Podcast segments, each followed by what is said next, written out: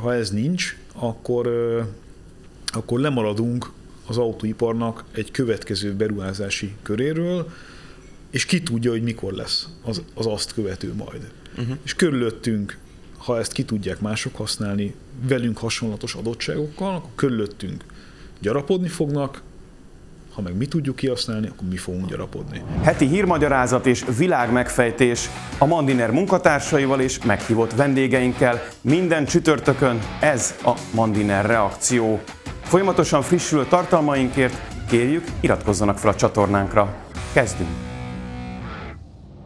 Köszöntöm a kedves hallgatókat, a kedves nézőket és a kedves vendégeket. Ez itt a Mandiner Reakció, a Mandiner heti kibeszélő podcastja. Ezúttal Várkonyi Gábor autópiaci szakértővel. Szervusz! Köszöntelek, sziasztok! Szervusz Isten hozott! Koán Mátyással és Kacsó Dániellel. Mondhatni tematikus adást terveztünk, ezt a vendégből kikövetkeztethető is akár. Az autókról fogunk beszélni, ami nem egy ilyen automotor magazin lesz, hanem egy kicsit bele kapunk abba, hogy ez az iparág, ez most hogy áll a világban, milyen összefüggések vannak Európa, Amerika vonatkozásában, talán kicsit Kínáról is beszélünk, akkumulátorgyárakról beszélünk, ezek egy picit mind ö, politikai témák is, de nem politizálni fogunk, hanem szakmázni, amennyire csak tudunk. Én egy anekdótával kezdeném, én nagyon röviden csak, hogy ö, beszéljünk először az elektromos autó jelenségről, mert ugye nagyjából ez az, ami most, bár lehet, hogy leegyszerűsítő vagyok, és akár tévedek is, ami az elmúlt években felbolygatta ezt az iparágat, az elektromos autó megjelenése, majd az, hogy most már Európában legalábbis ez úgymond a hosszú távú tervek között a, az autó, az elektromos közlekedés ö, kiterjesztése, és nekem az anekdóta része az lesz, hogy ülünk, beszélgettünk néhány haverommal, és azt mondják, 5-6 évvel ezelőtt, lehet, hogy kicsit több, azt mondja az egyikük, hogy ez az elektromos autó egy hóbort, nem értem, mit kell ezzel foglalkozni, egyszerűen kigazdálkodhatatlan, nem lehet vele sokat menni, nincs elég töltő, nem, ez egy ilyen, ez egy ilyen hóbort, vakvágány, majd el fog múlni, vagy ilyen kevesek kiváltsága lesz. Aztán most ott tartunk, hogy majd ezt tisztázzuk, hogy 2035 után nem lehet már elektromos autón kívül más típusú autót forgalomba hozni. Erről majd később, de mikor fordult meg ez a tendencia? Mikor lett az elektromos autó az autó, legalábbis jövő időben. Sőt, már jelen időben. Menjünk vissza szerintem egy picit, mert a helyzet értékelésed és elemzésed arról, hogy az elektromos autó az, ami felbolygatta az autóipart, az teljesen helytálló. De ha egy lépést visszamegyünk, akkor igazán, ami felbolygatta legalábbis az európai autóipart, az egyértelműen a dízelbotrány. Uh-huh aminek az egyik következménye az, hogy az elektromobilitás az, az még inkább a, a, a fókuszba került. Nyilván akik hardcore elektromos autópártiak, azok erre azt fogják mondani, hogy nem, hát ez egyébként magától is megtörtént volna, ezt én ebben a formában kétlem, de ami még három lépést hátra menve szerintem lényeges az az, hogy ennek egy ilyen kulturális, vagy inkább ilyen erkölcsi dimenziója, vagy ilyen kultúrkampf dimenziója lett mostanra. Tehát van a jó, aki próbálok, hogy mondjam, inkluzív lenni jelenleg. Jaj. Igen, ebben a műsorban is. Tehát, hogy... Jó csillagó. Igen. Tehát aki, aki, aki, aki azt gondolja, a föld jövőjéért. Igen, és akkor ezt ugye természetesen valamifajta lemondással tudja csak elképzelni. Tehát ugye akkor, akkor jó az orvosság a fáj, tehát akkor igazi az erkölcsi megtisztulás, hogyha neked azért egy picit rossz lesz attól, egy picit azért valamit teszel, picit azért valami súlya, meg tétje van annak, hogy te, te változtatsz a szokásaidon. Nem akarok megtrollkolni, de akinek most Teslája vannak, nem érzem azt, hogy fáj. Vagy itt most az autóiparra de az, egy, de az egy más, az egy más sztori. Tehát van a... Erre, térjünk ki erre, tegyük így zárójelbe. A, point.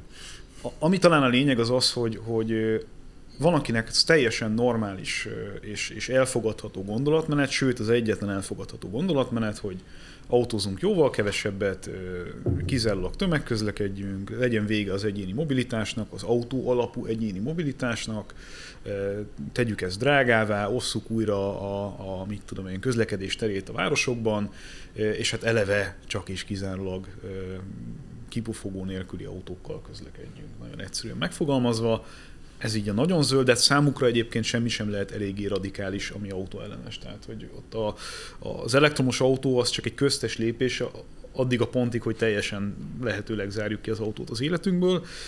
Van az a réteg, aki, aki szeretné, minden úgy lenne, hogy eddig, az sem teljesen elfogadható szerintem ebben a formában. És vannak szerintem középen azok, akik azt gondolják, hogy így a, a megváltás, meg a bűnbocsátó cédula az így, az így úgy lesz, hogy van egy zöld rendszámod, és akkor békén hagynak. De ez nem így fog menni. Jó, de, de ezt látjuk. Ha ebből indulunk ki, akkor ennek a történet, ez a történet úgy, úgy megy, hogy benzines Golf, utána Tesla, és utána Low hogyha nagyon szigorú akarok lenni. Mondjuk hát, ezt egy évszázados távlatban. Ha egy berlini német zöld vagy, akkor, akkor igazából így képzeled el, igen, valahogy. Jó, akkor kicsit abból kiindul, amit te most eddig elmondtál. Az autóipar átment aktivistába, a politika rákényszerítette, az emberek ezt igénylik, tehát hogy túl azon, hogy egyébként most már elektromos autózni egy kényelmes dolog, tehát hogy egy elektromos autó az egy, az egy Bizonyos körülmények között egy nagyon jó dolog, így van. Meg, meg, meg akár menőnek is mondanám bizonyos szempontból, tehát nem csak zöld, hanem akár menő is. De hogy akkor ez, ez így hogy jön össze? Honnan jön a nyomás? És aztán majd, majd te is mondd ennek a politikai szállát akár. Hát a nyomás az mindenféleképpen a, a, a politika irányából a, a média visszhanggal felelősítve érkezik. Tehát amikor, amikor egyébként magukat mértékadó gazdasági lapok mondjuk úgy nyilatkoznak egy-egy újabb autótípusról, hogy micsoda dráma, hogy ez még mindig nem 100% elektromos, akkor ugye érzel egy ilyen egy elfogultságot. Most ezt nem lehet máshogy uh-huh. mondani. Tehát jelenleg az a, az a haladó, és az a zöld, és az az egyetlen egy megoldás, hogy elektromobilitás. Ami, mondom, van nagyon sok, nagyon jó aspektusa, de az autóipar szerintem belekerült abba a csapdába, hogy hagyja magát terelni média, meg politika által. Ez Európa, ugye? Alapvetően. Na, alapvetően Európa, igen. Tehát, hogyha megnézzük a világ többi részét, akkor, akkor ezt a szélsőségességet, vagy ezt a kompromisszummentességet ebben a kérdésben ilyen mértékben sehol máshol nem lehet látni a világon.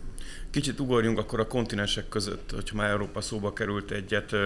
Amerikai protekcionista politikát választott, igen erősen rámenve egyébként ő is az elektromobilitásra, de közben az amerikai autóipart jelentősen megtámogatva aminek a mentén én hallottam egy olyan hírt, vagy olvastam, és nem tudom, hogy ennek mi lett a kifutása, hogy a Volkswagen bizonyos egységei adott esetben átköltöznek Amerikába, ami szerintem egy szimbolikus történet lenne a német autóipar ö, szempontjából. Itt, hát itt, itt tartunk? Nem csak a Volkswagennek, hanem számos gyártónak volt ugye ezzel kapcsolatos nyilatkozata. Itt lehet említeni VW csoportot, lehet említeni azt, hogy a Ford hogyan csoportosította át az erőforrásait Európa irányából az Egyesült Államok irányába a jövőbeli beruházásai kapcsán. Lehet beszélni egyébként a Tesla Grünheidében található gyárának a következő kiépítési fázisáról, ami minden bizonyal nem fog megtörténni, hanem Amerikába költözik.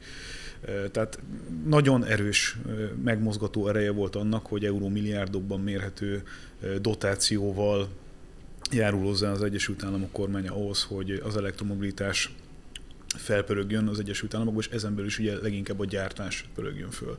Nagyon kemény protekcionista lépések ezek, amelyek ö, elsősorban egyébként a nyugat-európai autógyártás kárára mennek. Uh-huh. Tehát valahogy itt Európán belül ugye a közép-kelet-európai térség az, ahol, ami valamennyire ki tudja mozogni, vagy, vagy ami valamennyire számot tarthat arra, hogy az a gyártás, ami Nyugat-Európából elköltözik, az részben itt találjon magának új helyet. De a másik oldalon meg ugye ott van egy, egy olyan harapófogó, egy olyan ága harapófogónak, ami, ami ugye Kína irányából fenyegeti az európai autógyártást, ami hasonlatosan protekcionista, hasonlatosan kemény, de ott azért egy erősen versenyalapú és kisé nacionalista felhangja is van ennek uh-huh. a mhm. dolognak, ami arról szól, hogy miután sikerült globálisan megnyitni az elektromobilitásnak a terepét, mint, mint rendszer konkurencia az eddigi belső égésű ökoszisztémához képest, ez értelemszerűen a kínaiaknak az alapvető érdeke volt, hiszen egy olyan játszótéren kezdenek új játékba, ahol mindenki egyenlő alapokkal indult, ez a múlt. Uh-huh. Ugye mostanra, hogyha végignézzük a, a nyersanyag láncokat, ha végignézzük egyébként a technológiai tudást, akkor Kína ebben, a, ebben az ügyben egy, egy teljesen érzékelhető és, és kézzelfogható előnyhöz jutott. És hogy miért mondtam, hogy nacionalista felhangja van ennek, presztis kérdést csinálnak abból, hogy a drágább modellek esetében, és főleg az elektromobilitás esetében azokat a gyártókat részesítsék előnyben, amelyek otthoni gyártók, tehát amelyek kínai gyártók. Tehát meg, megtörtént a kínai autóipar felemelkedése és konszolidációja, és ahogyan ezt egyébként láthattuk korábban Japánban, vagy láthattuk kicsivel később a koreaiaknál, van egy államilag enyhén, de azért határozottan artikulált iránya annak, hogy, hogy kik maradjanak meg, mekkorává, mekkorává nőjenek, hogyan dolgozzák meg a világ többi autópiacát, és hogyan kezdjék el kiszorítani módszeresen azokat a gyártókat, akik az elmúlt 40 évben lefölözték a kínai piac használatát. Ez egy kőkemény gazdasági háborúnak hangzik. Egy kicsit az európai döntésre, Matyi, hadd kérdezelek most téged. Ugye nagy viták voltak. Németország az utolsó pillanatban majdnem megakadályozta és lehet, hogy meg is akadályozta, ezt kérek, akkor értelmezzük, ezt a 2035-ös céldátumot, ami után nem lehet forgalmazni belső égésű motorú. Ha jól tudom, akkor a világ legkisebb kiskapuját sikerült a német kormánynak végül is néhány közép-európai szövetségesével együtt ebbe a szabályozásba beleválnia, tehát az történt, hogy szintetikus üzemanyagokkal uh, működő belső égésű motorok azok uh, 20-35-től kezdve is továbbra is forgalomba kerülhetnek. A probléma az, hogy ezek az üzemanyagok a legjobb tudásom szerint, de kérlek egészíts ki, mert nagyon szeretnék hinni ezekben az üzemanyagokban, a legjobb tudásom szerint ezek nem léteznek. A... Létezni léteznek az, hogy mikor lehet felskálázni ezt az egészet egy, egy olyan mennyiség kapcsán, egy olyan, egy olyan megoldási forgatókönyvé, hogy ez a gyakorlatban is bármit hozzá tudjon tenni a közlekedésünkhez, ez egy teljesen más kérdés. Biztos, hogy nem 10-12 év. Nem 10-12 év. Segíts nekem egy, egy logikai sort összerakni, mert ugye a német zöldekről beszéltél te is, de ők alapvetően a két diplomával nem rendelkező társadalmak mentális állapotától függően egy 15-30 százalékos párt Németországban, ami tiszteletre méltó, de az egy 15-30 százalékos párt Németországban. Az Európai Bizottságot döntő többségében az EPP, tehát a néppárt, illetőleg a szociálisták demokraták adják, ők alapvetően a, a, az ipar által a leginkább lobbizott két képviselőcsoport, a klasszikus jobb-közép-bal közép vezető pártok Európában. Én, én nem látom azt, hogy ez egyébként az európai uh, politikai szinteret már a szavazatok és a mandátumok alapján abszolút nem domináló zöldek gondolatai, azok, azok hogy mennek át ki olyan hülye, hogy, hogy, hogy, a, hogy, a, hogy, hogy középpártként ezeket úgy, ahogy van átvegye. Itt ezt a mechanizmus, és, és már csak azért sem értem, mert éltem Amerikában, annak pont a legzöldebb, a kaliforniai részén, ott ugyanezek a gondolatok megtalálhatók, talán még a, a, a vók zöld gondolat az még erősebb is, mint az európai politikában, de valahogyan ez az autóipari önsorsontás az amerikai politikát nem hatotta át. Most túl kevés a korrupció, túl kevés a lobby, vagy, vagy itt, itt, itt mi történik, hogy egy alapvetően nem a zöldek által dominált európai politikai térben olyan döntéseket hozunk, amilyet egyébként a zöldek által sokkal jobban dominált amerikai térben sem hoznak meg. Hát ez most már nyilván felvetés. Nyíltan lehet arról beszélni, egy-egy politikus már megengedi magának, hogy előbb-utóbb elő fognak kerülni azok a táskák, amikben a kínaiak hordták a pénzt azért, hogy az európai autóipart térdre kényszerítsük. Nyilván ezek ilyen uh-huh. Ez, ez, Ezt összes, nem én mondtam, ez összeesküvés elmélet természetesen, de, le, de, de már lehet erről beszélni. Tehát... Aha, tehát, hogy ez így kitesszük az asztalra, aztán majd meglátjuk, mi lesz, hogy a katari pénz után megérkezett a Én erre mindig azt, azt, azt szoktam mondani, hogy ha egy ilyen Előtt. egyébként kb. jelentéktelen ügy, mint amilyen a foci VB rendezési jogának a kérdése, az ilyen pénzeket mozgat meg, akkor egy ilyen eléggé jelentékeny ügy, az vajon milyen pénzeket mozgat meg, tehát meg milyen érdekek állnak e mögött. De ezzel semmit nem akarok sugalmazni, mm. csak gondoljuk végig, hogy hogy egy olyan iparág, ami, a, ami az európai össz kiadások harmadát adja. A GDP meg a, meg a foglalkoztatottság 7-8 százalékát, nagyságrendileg csak, hogy ezek így meg, meglegyenek ezek a számok. Az, ez annyira fontos, annyira stratégiai, annyira, annyira lényeges ügy, és annyi pénzt hoz egyébként az európai gazdaságnak összességében, hogy, hogy ha ez megrecsen, vagy erre nem vigyázunk, akkor, hát akkor abból elszegényedés lesz. Tehát ezt, ezt nehéz másként ítélni, és ugye, hogy itt megpróbálják a te kérdésedre is válaszolni, hogy ez hogy megy át? Hát úgy megy át, hogy a, hogy a média hisztéria az hangos. Tehát és nagyon... az értékesebb, mint, mint egy komplet iparnak a lobby ereje, amely lehet, hogy esetleg megnyilvánult táskákban érkező pénzben is. Annak a komplett iparnak a lobby ereje 2015 után elveszett. Dízelbotrány. A dízel botrány az gyakorlatilag kalanténba helyezte az autóipari lobbit abban az értelemben, hogy addig ismertük. És az autóipart nem kell sajnálni nyilván, hmm. mert sok olyan dolgot csináltak, ami, ami értelemszerűen hát határértéke mozgott bizonyos kérdésekben, de bármilyen más hasonló méretű, hasonló fontosságú ipari szereplő bárhol a világon hasonló disznóságokat megcsinált, mint amiket az autóipar. De ezzel nem relativizálni vagy felmenteni akarom ezt az egészet, csak, csak értsük már azt, hogy, hogy nincs fekete meg fehér, nincs jó meg rossz, gazdasági érdekek vannak, és gazdasági érdekekhez kiválóan fel lehet használni olyan dolgokat, amikre mondjuk rá lehet húzni zöld történeteket. Uh-huh. És jelenleg azért alapvetően azt gondolom, hogyha valaki így reálisan, és nem, nem ezzel a zöld szemveggel vizsgálva nézegeti azt, hogy mi történik az európai autóiparban, akkor azt pontosan láthatja, hogy ezek, ezek nem az európai autóipar érdekét szolgáló tendenciák, finoman fogalmazza sem. Ugyanakkor itt nagyon nem mindegy, hogy itt ennek a filmnek melyik kockáját szedjük ki mondjuk az elmúlt 7-8 évből. Mert az, ami most történik, az, az már egy következmény, amire már, tehát ez már egy, mert egy, egy olyan pillanatban és helyzetben talál minket, amikor az autóipar már ahhoz adaptálódott, amivel fenyegették őket. Ez alatt azt értem, hogy ha az elmúlt években konstans módon egy irányba álltak a, a dolgok, és nagyon úgy nézett ki, hogy nem lesz, nem lesz kegyelem, és végig kell vinni ezt az elektromobilitás ügyet eh, kompromisszummentesen, akkor egy autóipari vezető nem tud arra bazírozni éveken át, hogy mi lesz, hogyha végén majd valahogy csak meggondolják magukat. Át kell állítani a gyártósort, finoman szóval. Át kell állítani egy teljes ökoszisztémát. Tehát egy száz éves működő dolgot, azt, azt gyakorlatilag egy, egy pillanat töredéke alatt megerőszakolva és keresztülverve végig kell nyomni, függetlenül mindentől. Tervgazdaság? Az, ami most van, az szerintem teljesen egyértelmű tervgazdaság. Tehát ha egy technológia alapvetően mindenben egyértelműen jobb, mint az, amit eddig ismertünk, akkor az a technológia villámgyorsan végig hmm. fogja vinni azt a folyamatot, ami kiszorítja azt, ami addig volt. De ha nem? Ha nem, akkor meg mesterségesen kell életben tartani addig, amíg meg nem történik az a pillanat, amikor már nem lehet visszafordulni, mert, mert egyszerűen nincs már még egy lövés a rendszerben.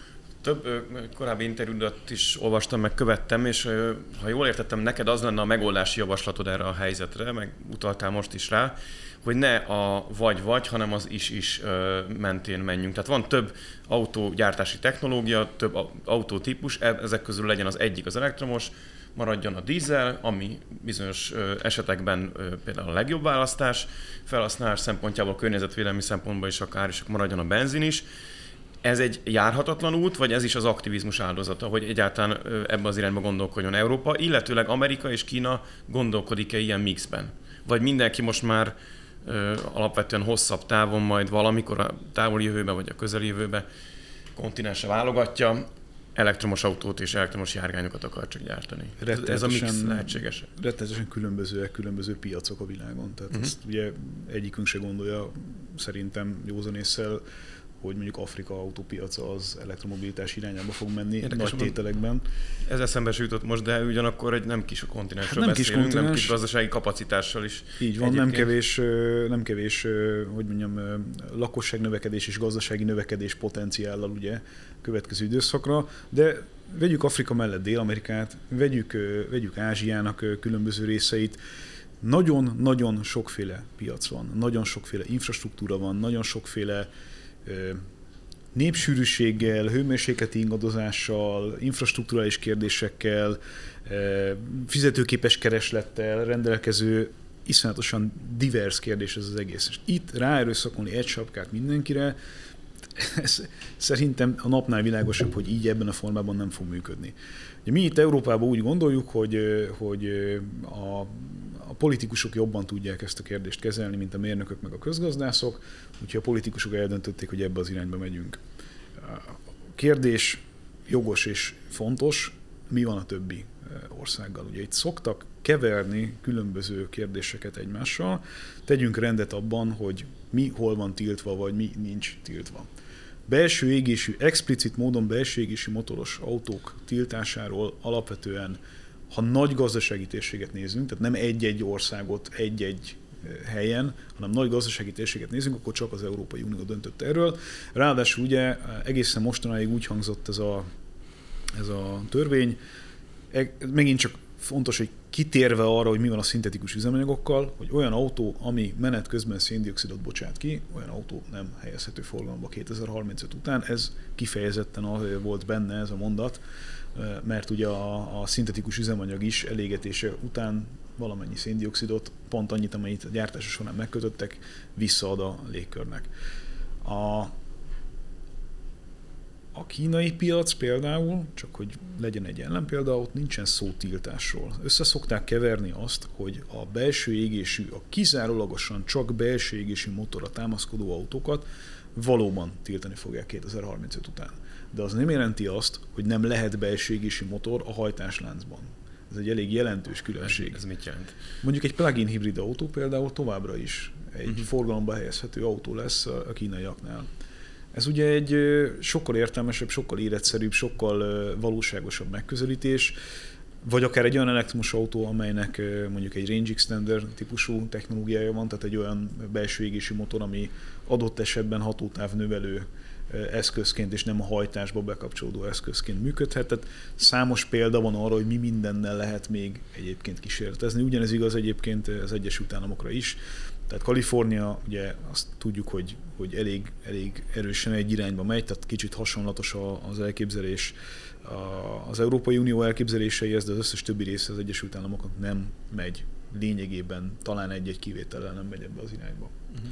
Most mondtál, bocsánat, egy globális megoldási javaslatot, amely, amely, amelyhez ugye feltételeznünk kellene, hogy, hogy ezt majd előbb-utóbb meghallgatják, és, és, és részhez térnek, ha ezzel a feltételezésen nem élünk, hogy az Európai Unió vezetése meghallgatja ezt és részhez tér, akkor két ilyen lokális megoldási javaslatról kérdeznének, tehát van Európának egy olyan része, Magyarország és Szlovákia talán praktikusan, ahol valószínűleg nem vettek meg még minket a kínaiak, viszont írtozatosan ki vagyunk téve az autóiparnak. Talán ez Európának az a két ország, ahol a leginkább függ a GDP az autóipartól.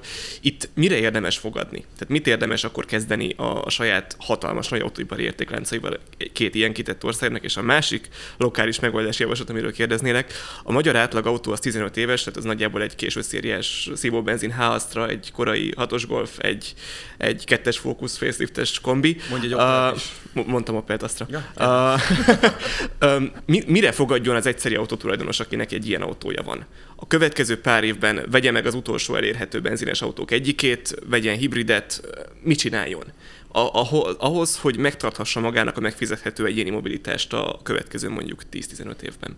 Akkor most ország és személyes stratégia. Ország és személyes. Hogyha, hogyha azzal a fejlődéssel élünk, hogy az Európai Unió vezetése nem térészhez amivel akár, akár élhetünk is. Hogy észhez tér, vagy nem tér észhez, hadd kezdjem ezzel, ez majdnem mindegy most már. Ja, jó. Tehát 2023-ban ez, ezt tényleg úgy képzeljétek el, hogy ezeket a dolgokat egyszerűen, ezeket a váltókat átállították. Hmm. Tehát még egy nagyon nagy koncern sem képes arra, hogy ilyen horderejű kérdésekben ilyen, ilyen kígyózó mozgást végezve egyszer csak egy másik irányba kitérve, mégis visszahozva opciókat. Tehát az autóiparban, ha nem történik semmi, akkor is eleve 6-8 éves távlatokról beszélünk egy csomó kérdésben, ma, hogy még nagyobb távlatokról. Amikor hajtásról beszélünk, akkor konkrét létező értékláncokat kell teljesen újra fűzni. A, minden, ami a belső égésűhöz kell, azt visszacsavarják Európában. Az nem úgy megy, hogy most akkor a, a, az EU hirtelen eldönti, hogy akkor mehet minden úgy, ahogy eddig, és akkor megy minden úgy, ahogy eddig. Tehát, e, tehát a háttér leszakadt, elment, más, más az irány, más történik gyakorlatilag ebben a pillanatban, elektromobilitás az irány. És a leges legnagyobbaknak talán van annyi muníciójuk, hogy egyszerre technológiákat futtatva megnézzük, hogy merre alakul a piac, de az autógyártók többségének nincs annyi pénze, hogy, hogy itt hátra arcot csináljon. Ez, ez fontos uh-huh. érteni. Tehát erre mondtam azt, hogy két-három évvel ezelőtt, vagy talán inkább négy-öt évvel ezelőtt kellett volna azokat a vitákat ezzel az őszintességgel végigcsinálni, amiket most így utolsó pillanatban, 2023-ban egy ilyen tessék-lássék kompromisszummal hirtelen felébredve eh, a, a, mondjuk a németek megakasztottak. Egyébként voltak viták? Tehát, hogy most mondtad, mert ugye nekem most egyeztetés, volt akár. legalább annyira Igen. drasztikus az a lépés, hogy azt feltételezni az ember, hogy a demokrácia szülő otthonában, Európában erről akkor egy komoly diskusszív környezet. Társadalmi ki. egyeztetés folyik, Tehát, ugye? társadalmi, meg ipari, tehát hogy az ipar, a, a politika szereplői leülnek, és megbeszélik, mik a következmények, mik a kockázatok. Greta Thunberg meg lehet, hogy addig kínhagyják az előszobában.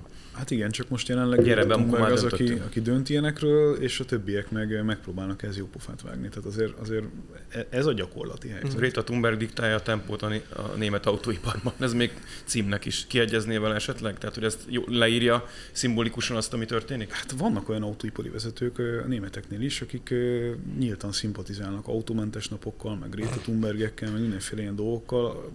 Hát dohányipari cégek is kezdtek már dohányozás ellenes kampányt, majd Persze. utána be, megoldották okosba, de visszatérő Matyi kérdésére, mi a stratégiánk? Mi a Hát helyes ország szinten, Ország meg, meg, meg személyesen? 15 éves házatulajdonos, vagy ha lehetek szubjektív, milyen akkor 10 éves, autógyárat- 10 éves hatos milyen póló tulajdonos. autógyárat nyisson a, a, az állam, és milyen autót vegyen az ember? Én azt gondolom, te. hogy egy, hogy egy ilyen helyzetben ö, nem nagyon van más választási lehetőségünk, mint hogy adaptálódjunk mi is ahhoz, ami történik. Éppen ezért az, hogy az elektromobilitással kapcsolatos technológiákban ott kell, hogy legyünk az elején, egyértelmű. Nincs más választási lehetőségünk, tényleg ezt, ezt nagyon fontos hangsúlyozni.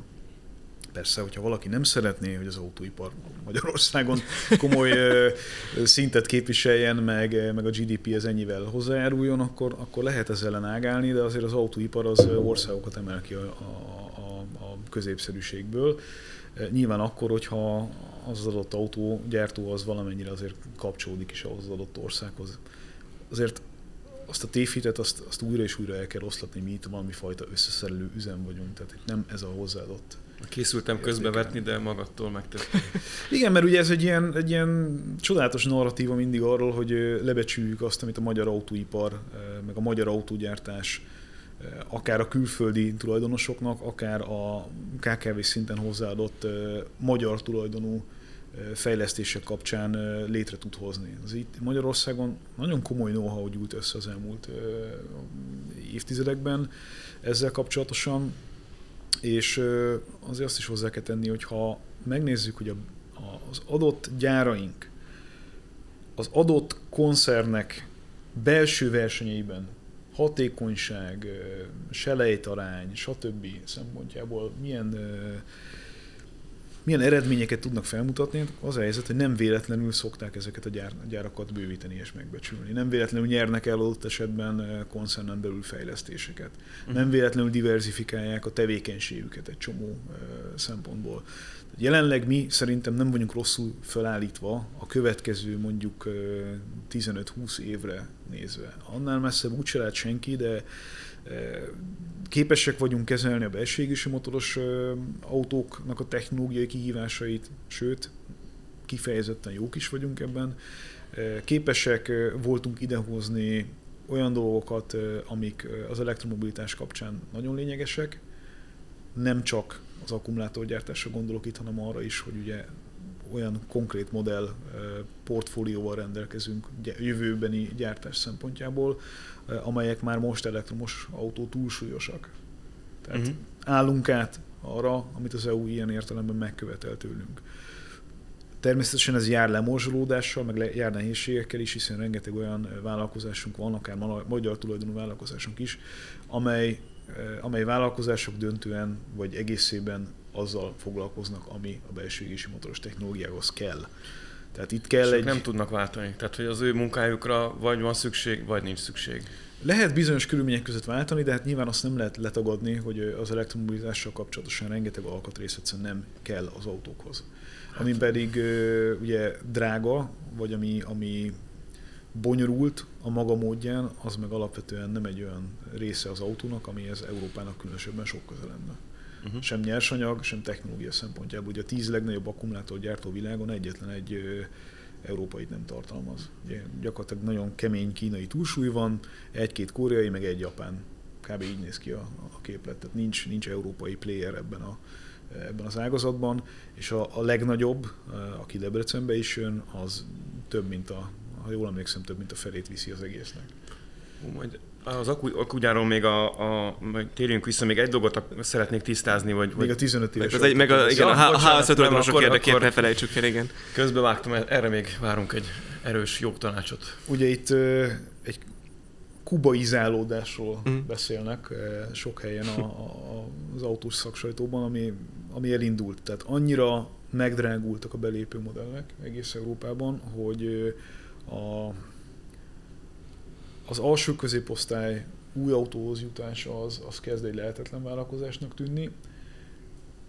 Ez tehát még hitellel is értelemszerűen.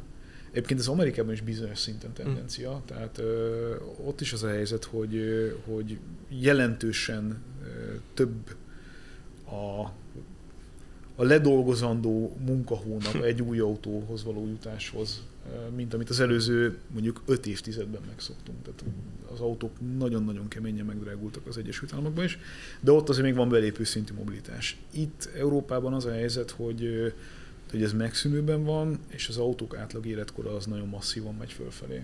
És nem a kelet-közép-európai közepes jövedelmű országok esetében van ez így, hanem, hanem Nyugat-Európában is hasonló tendenciákat láthatunk. Hogy ki milyen autót vásároljon, vagy ne, az is egy kérdés. Tartsa el a végtelenség a ház, tehát ez is egy... Hát ugye egy 15 éves autónak a, a tartása az olyan szempontból egy gazdaságos dolog, hogy a, az értékvesztés, ami a leg, nagyobb tételek egyike egy autótartásban, az tulajdonképpen már egy, Megtörtént. igen, egy lefutott ügy, tehát innentől fogva lényegében életben kell tartani az autót. De az a helyzet, hogy aki még szeretne egy félig meddig normális autót, félig meddig analóg autót, akinek erre van vágya, az már nagyon sokat nem várhat arra, hogy, hogy autót vásároljon magának. Van, akinek ez nyilván semennyire sem érdekes. Az elektromobilitás iránt érdeklődők szempontjából szerintem egy fontos információ, vagy egy, vagy egy fontos kérdés lehet az, hogy, hogy azért a nagyon nagy modelloffenzívon, meg a, meg a harmadik, negyedik generációs villanyautózás tömegtermékek szempontjából, még bizonyos értelemben az árverseny, az, az egy jó környezetet egy sokkal jobb környezetet, egy sokkal nagyobb választási lehetőséget, egy sokkal szélesebb spektrumot nyit meg számukra. Tehát aki mondjuk abban gondolkodik, hogy a felhasználói profilját beleillesztve az elektromobilitás keretei közé egy villanyautón gondolkodik, annak szerintem érdemes még egy picit várnia. Aki továbbra is abban az üzemmódban működik, hogy 40-50 ezer kilométer, nem nagyon tud otthon tölteni, űzött életmódja van, muszáj sokat autóban ülnie, nem ér rá tervezgetni, nem akar a villanyautózásnak a, a hosszú távú közlekedéssel kapcsolatos korlátaival szembesülni, annak egy belső égési motoros autó ma is egy jó megoldás. És akkor az még most vegyen? amíg tud. Hát ugye az a helyzet, hogy az Euró 7 kérdése az, az nagyon itt van a fejünk fölött, ez ugye 2025-től lenne érvényes, még mindig nem döntötték el az EU-ban, hogy pontosan mit fog tartalmazni, és a rövid távú hatásai azok sokkal drámaibbak lesznek, mint a 2035-nek a hatásai, mert a jelenlegi tudásunk szerint, és egyenlőre még mindig nincsen egyértelmű kommunikációs cáfolat arra, hogy, hogy hogy fog ez kinézni. Jelenlegi tudásunk szerint 2025-től az Euró 7 az egy olyan helyzetet fog teremteni az autóiparban, aminél egy olyan vízválasztó pillanat jön el, hogy nagyon sok olyan autót is ki fognak szortírozni a, a, a portfólióból gyártók, amelyekben lett volna még három-négy év, vagy akár még egy generáció, mert egyszerűen az Euro 7-nek a most tervezett dolgaival nem lehet gazdaságosan az életmodell ciklusnak a második felére upgrade az autókat. Egyszerűen nem megy. Ugye itt arról van szó, hogy, hogy olyan dolgokat várnának el az autógyártóktól, kibo- bizonyos kibocsátási kérdésekben, finom portól kezdve a gumi kopáson át, a fékpor kopáson keresztül, ezek, ezek egyébként a maguk módján tök jogos kérdések. Tehát ne, nem hülyeség az, amiről beszélünk. A hülyeség az, hogy olyan dolgokat várnak el, amiket mérni sem tudunk. Hm. Tehát jelenleg az Euro 7 tervezete az, az hogy egy egyszerű példát adjak arra, hogy miről beszélgetünk most, az előír egy olyan határértéket, amely határértéket azért nem tudunk betartani, mert nincs olyan finom műszerünk, ami ezt mérni tudná, amit az EU kitalált.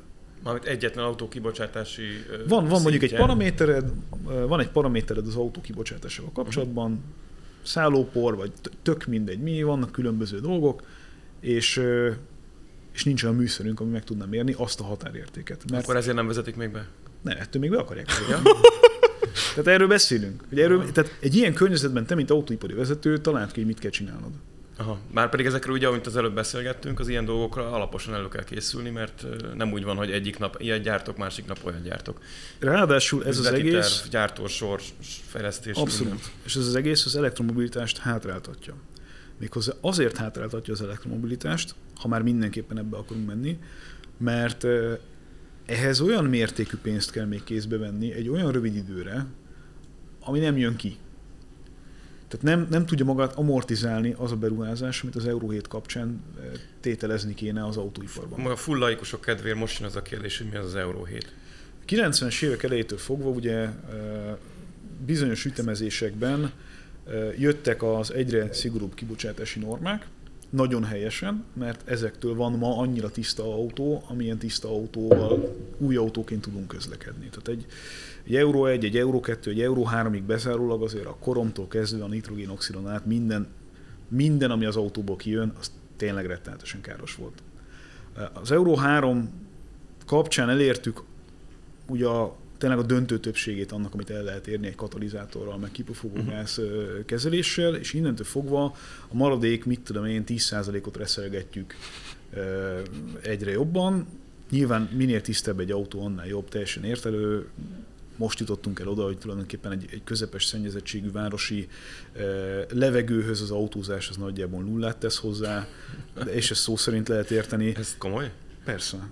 Tehát szállópor koncentráció szempontjából egy modern autóban annyi szűrő van, meg annyi mindenem megy keresztül ez az egész folyamat, hogy gyakorlatilag szállóport e, lényegében filterez. A modern autó definiálod egy kicsit, hogy az, az, az, az milyen évjárattól számít modern autónak a modern Az autó? elmúlt mondjuk három évben kijött autók. Mm. Na de ez az Euro 7, akkor ez, ez, a, ez a leges legjobb motor lesz addig, amíg nem lesz még annál is jobb, mert elektromos lesz. Az Euro 7 az a fingnek a reszelése, ezt nyugodtan így, így kénytelen vagyok. A lufi hámozása. Abszolút, szél, széltolás, tehát ennek tehát sem, nulla értelme van. A, a levegő szennyezettség szempontjából semmit nem fog hozzáadni a dolgokhoz, szükségtelenül fogja bonyolítani az autókat, és ahelyett, hogy minél gyorsabban kiszortíroznánk azokat az autókat a közlekedésből, amelyek tényleg egyszerűen rettenetes mennyiségben járulnak hozzá a légszennyezettséghez. Minél öregebb, minél kopottabb, minél rosszabb karban tartott egy autó, minél több a buhera benne,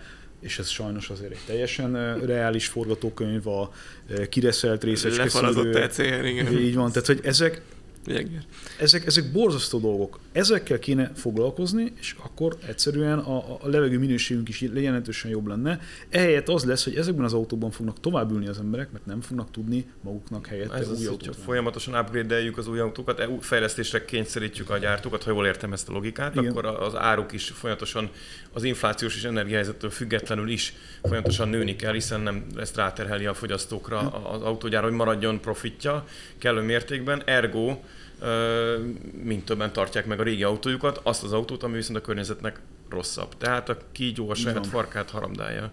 Pontosabban... Uh... Greta Thunberg pedig szomorú. Nem vezet semmit, igen. Így van, neki, neki tulajdonképpen mindegy. Na de most hadd kapaszkodjak még egy, miatt még egy kicsit akújározni mindenképp ö, szeretnék. Ö, ezek szerint egy elmúlt három évben ö, piacra dobott modell és egy elektromos autó ökológiai lábnyomak között, nincs is akkora különbség, hogyha használjuk ezt a kifejezést egy autóra egyáltalán. Főleg teljes életciklus Hogyha bele, a gyártást belevesszük, az elektromos áram előállításához szükséges kapacitásokat mellé tesszük, tehát hogy a kérdésem lényege, jelenállás szerint egy elektromos autó mennyivel környezetbarátabb, mindent egybevéve, mint mondjuk egy vadi új benzines belső égési motor. Minél kisebb az akkumulátor, minél kisebb utat tett meg az akkumulátor a világ túlfeléről, ahhoz, hogy ide jöjjön, minél inkább tudjuk megújulóból működtetni az autónkat, annál annál szenzációsabb a mérleg. De és ugyanez fordítva is igaz. Tehát az a helyzet, hogy ez az egész diskurzus ez azért nagyon nehezen megfogható, mert annyi változó paraméter van benne, hogy, hogy nem lehet erre általánosan azt mondani, hogy jobb, rosszabb, bizonyos tekintetben sokkal jobb tud lenni, bizonyos tekintetben meg szinte semmit nem tudunk vele nyerni. Egyszerűen az egész mögött a gazdasági dimenziót mindig kihagyjuk a képletből. Uh-huh. Tehát ez egy, ez egy, nem azt mondom, hogy A probléma, de közelít az A problémához. Uh-huh. A, mi, mindannyiunk ö, ö, egészsége szempontjából is.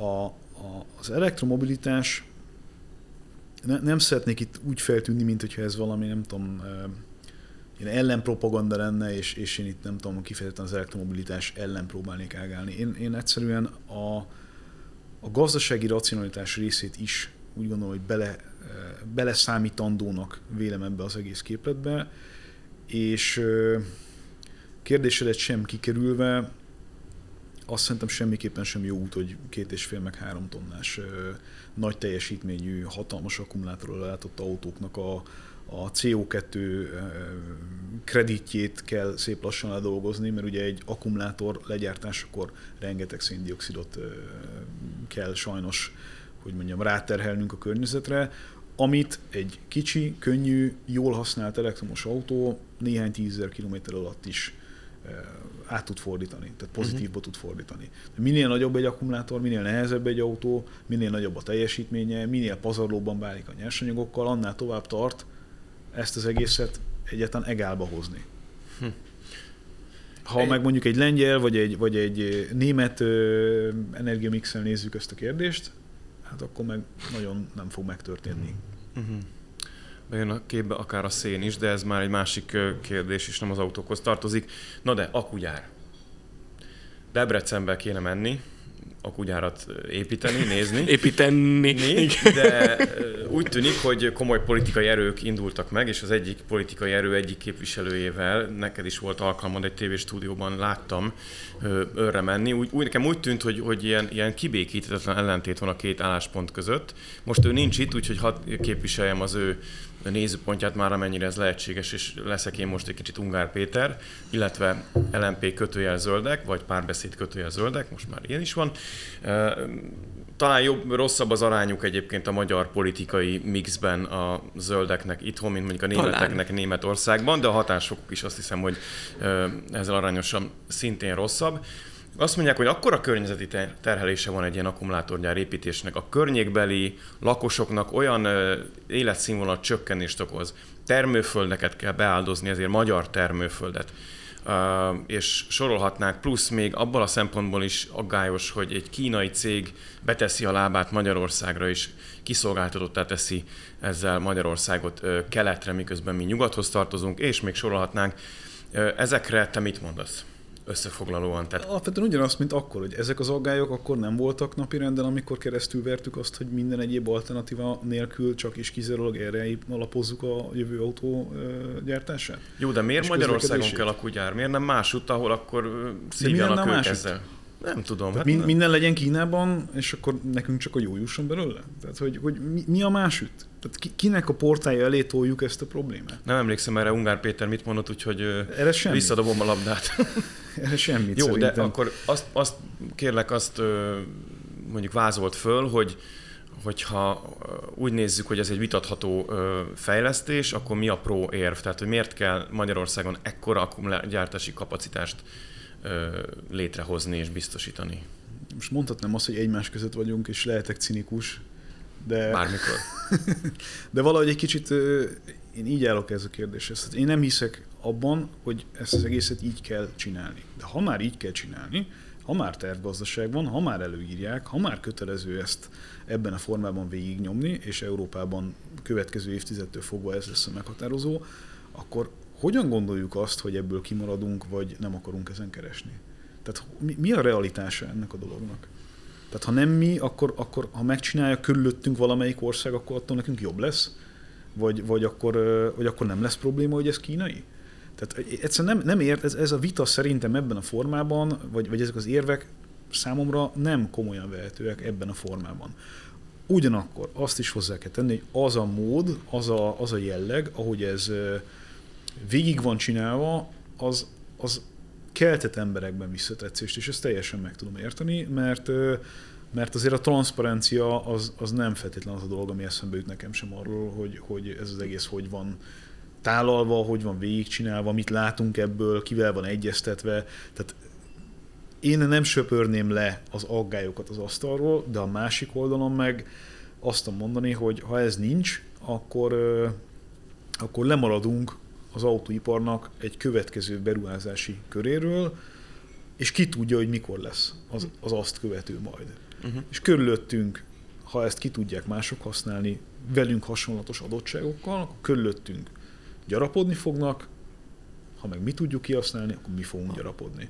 E, itt újra elő tudom azokat a dolgokat hozni, amik arról szólnak, hogy hol, ki, milyen mértékű lobby tevékenységet végez a világban azért, hogy ezeket a gyárakat a magáénak tudhassa.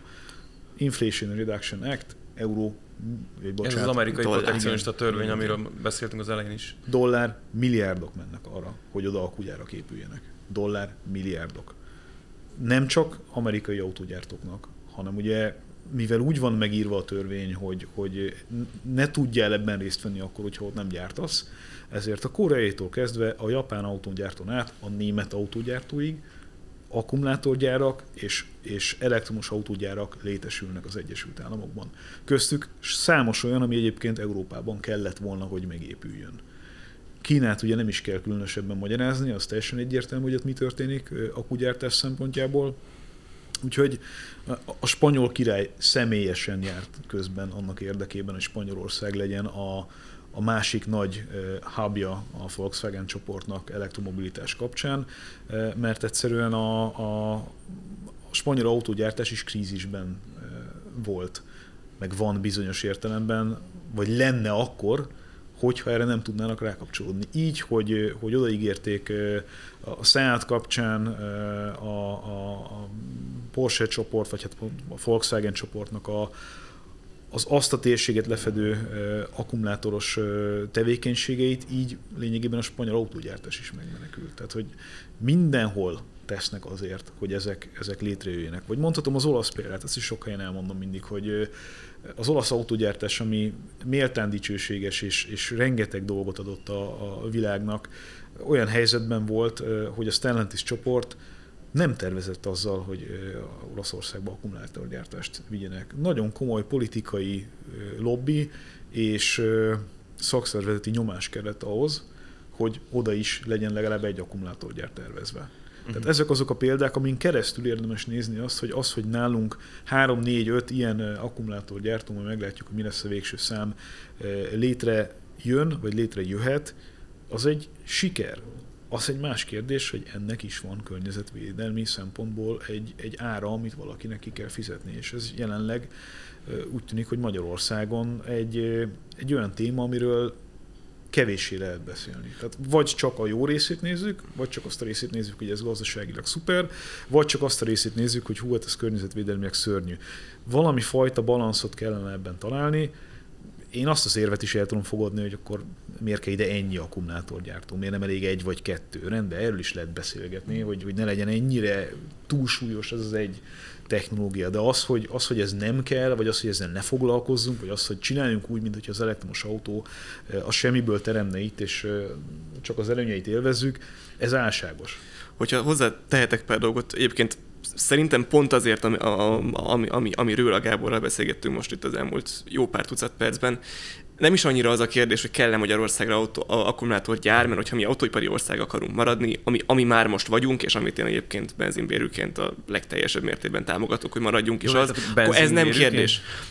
Elektrolízis, és nem tudom, anódkatódvérűként is támogatnám egyébként. A, a, a, a kérdés szerintem nem az, hogy akkumulátorgyár kell, hanem, hanem hogy akkumulátorgyár és még mi kell annak érdekében, hogy Magyarország a létező legtöbbet tudja keresni az autóiparnak a következő epizódjai uh, során is. Én egyébként azt gondolom, hogy, akkor, hogy autó, akkumulátorgyár kell, és kell még egyébként fantasztikus minőségű vegyített kémiai oktatás annak érdekében, hogy a jövő akkumulátorának a fejlesztésében Magyarország részt tudjon venni.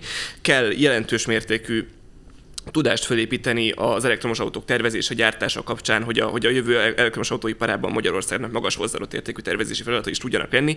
Hozzátehetem egyébként, hogy ebben az összeszerelő országban, a Széchenyi Egyetemen az én édesapám most végezte el tavaly a, a, az elektromos autó mérnök továbbképzést, tehát ez, ez létezik. Számos autóipari központnak az egyeteme már Magyarországon kifejezetten foglalkozik azzal a kérdéssel, hogy hogyan fogunk tudni mi olyan munkaerőt képezni, ami az elektromos autógyártás legmagasabb hozzáadott értékű részei periódusai számára is értékes. Tehát mi, nekünk alapvetően azzal kell foglalkoznunk, hogy meglegyen az a tudományos bázisunk, amivel mi az ide települő akkumulátorgyárak mellett, meg az már itt lévő autóipari vállalkozások mellett mi be tudunk egy, egy, egy, egy elektromos autóipari powerhouse-ként, egy, egy, egy, egy, egy, egy, egy, egy versenyistállóként szállni ebbe a versenybe, és nálunk legyen az a fajta tudás, amire szüksége van a jövő autóiparának. Szerintem akkumulátorgyár kell, és ez. Nem vagy-vagy. Tehát a tudás alapú gazdaság az nem az ellentéte a, a, az akkumulátorgyárnak, hanem a kiegészítője, a szükséges kiegészítője annak érdekében, hogy jól keressünk ezen az egész bizniszen. Ne felejtsük el, hogy a jövő egyik nagy üzletága az autóiparban pont az újrafelhasználással kapcsolatos bármi fajta. Pláne az akkumulátoroknál, ahol ugye 70%-os degradációnál dobjuk ki őket az autóból. Tehát hát meg tele igen. van olyan nyersanyaggal, amilyen nyersanyagot ugye nem Bizony. lehet végtelen számban ö, ö,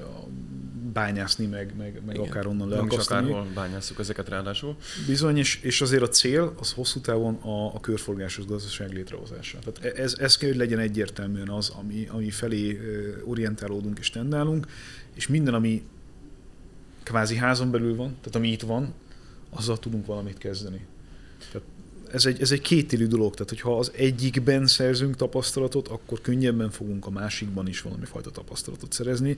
Ráadásul az újrafelhasználás az egy abszolút, abszolút tudás alapú történet. Tehát ahhoz nem kell abban az értelemben nyersanyag, vagy, vagy stratégiai szintű mint amit a kínaiak létrehoznak, tehát hogy egy értéklánc. Ahhoz az kell, hogy, hogy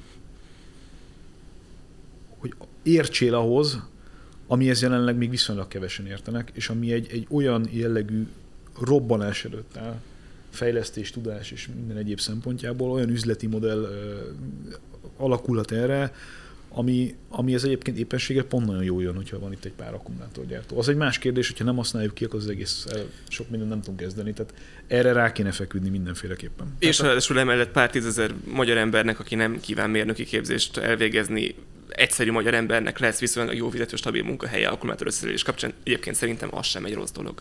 Jó, tehát akkor az a lényeg, hogy minden probléma dacára van az egészben potenciál Magyarország számára, előre megyünk, nem hátra, de ezt ezt most nem úgy értettem, ahogy mondtam. Hanem B-be kapcsolunk, és nem erbe, és akkor és már nincsen már, politikai fel. nem dobom be, mert Igen. az árszó következik, hogy a, az LMP közben olyan érveket dob be mindenre, hogy szomjan fognak halni a debreceniek.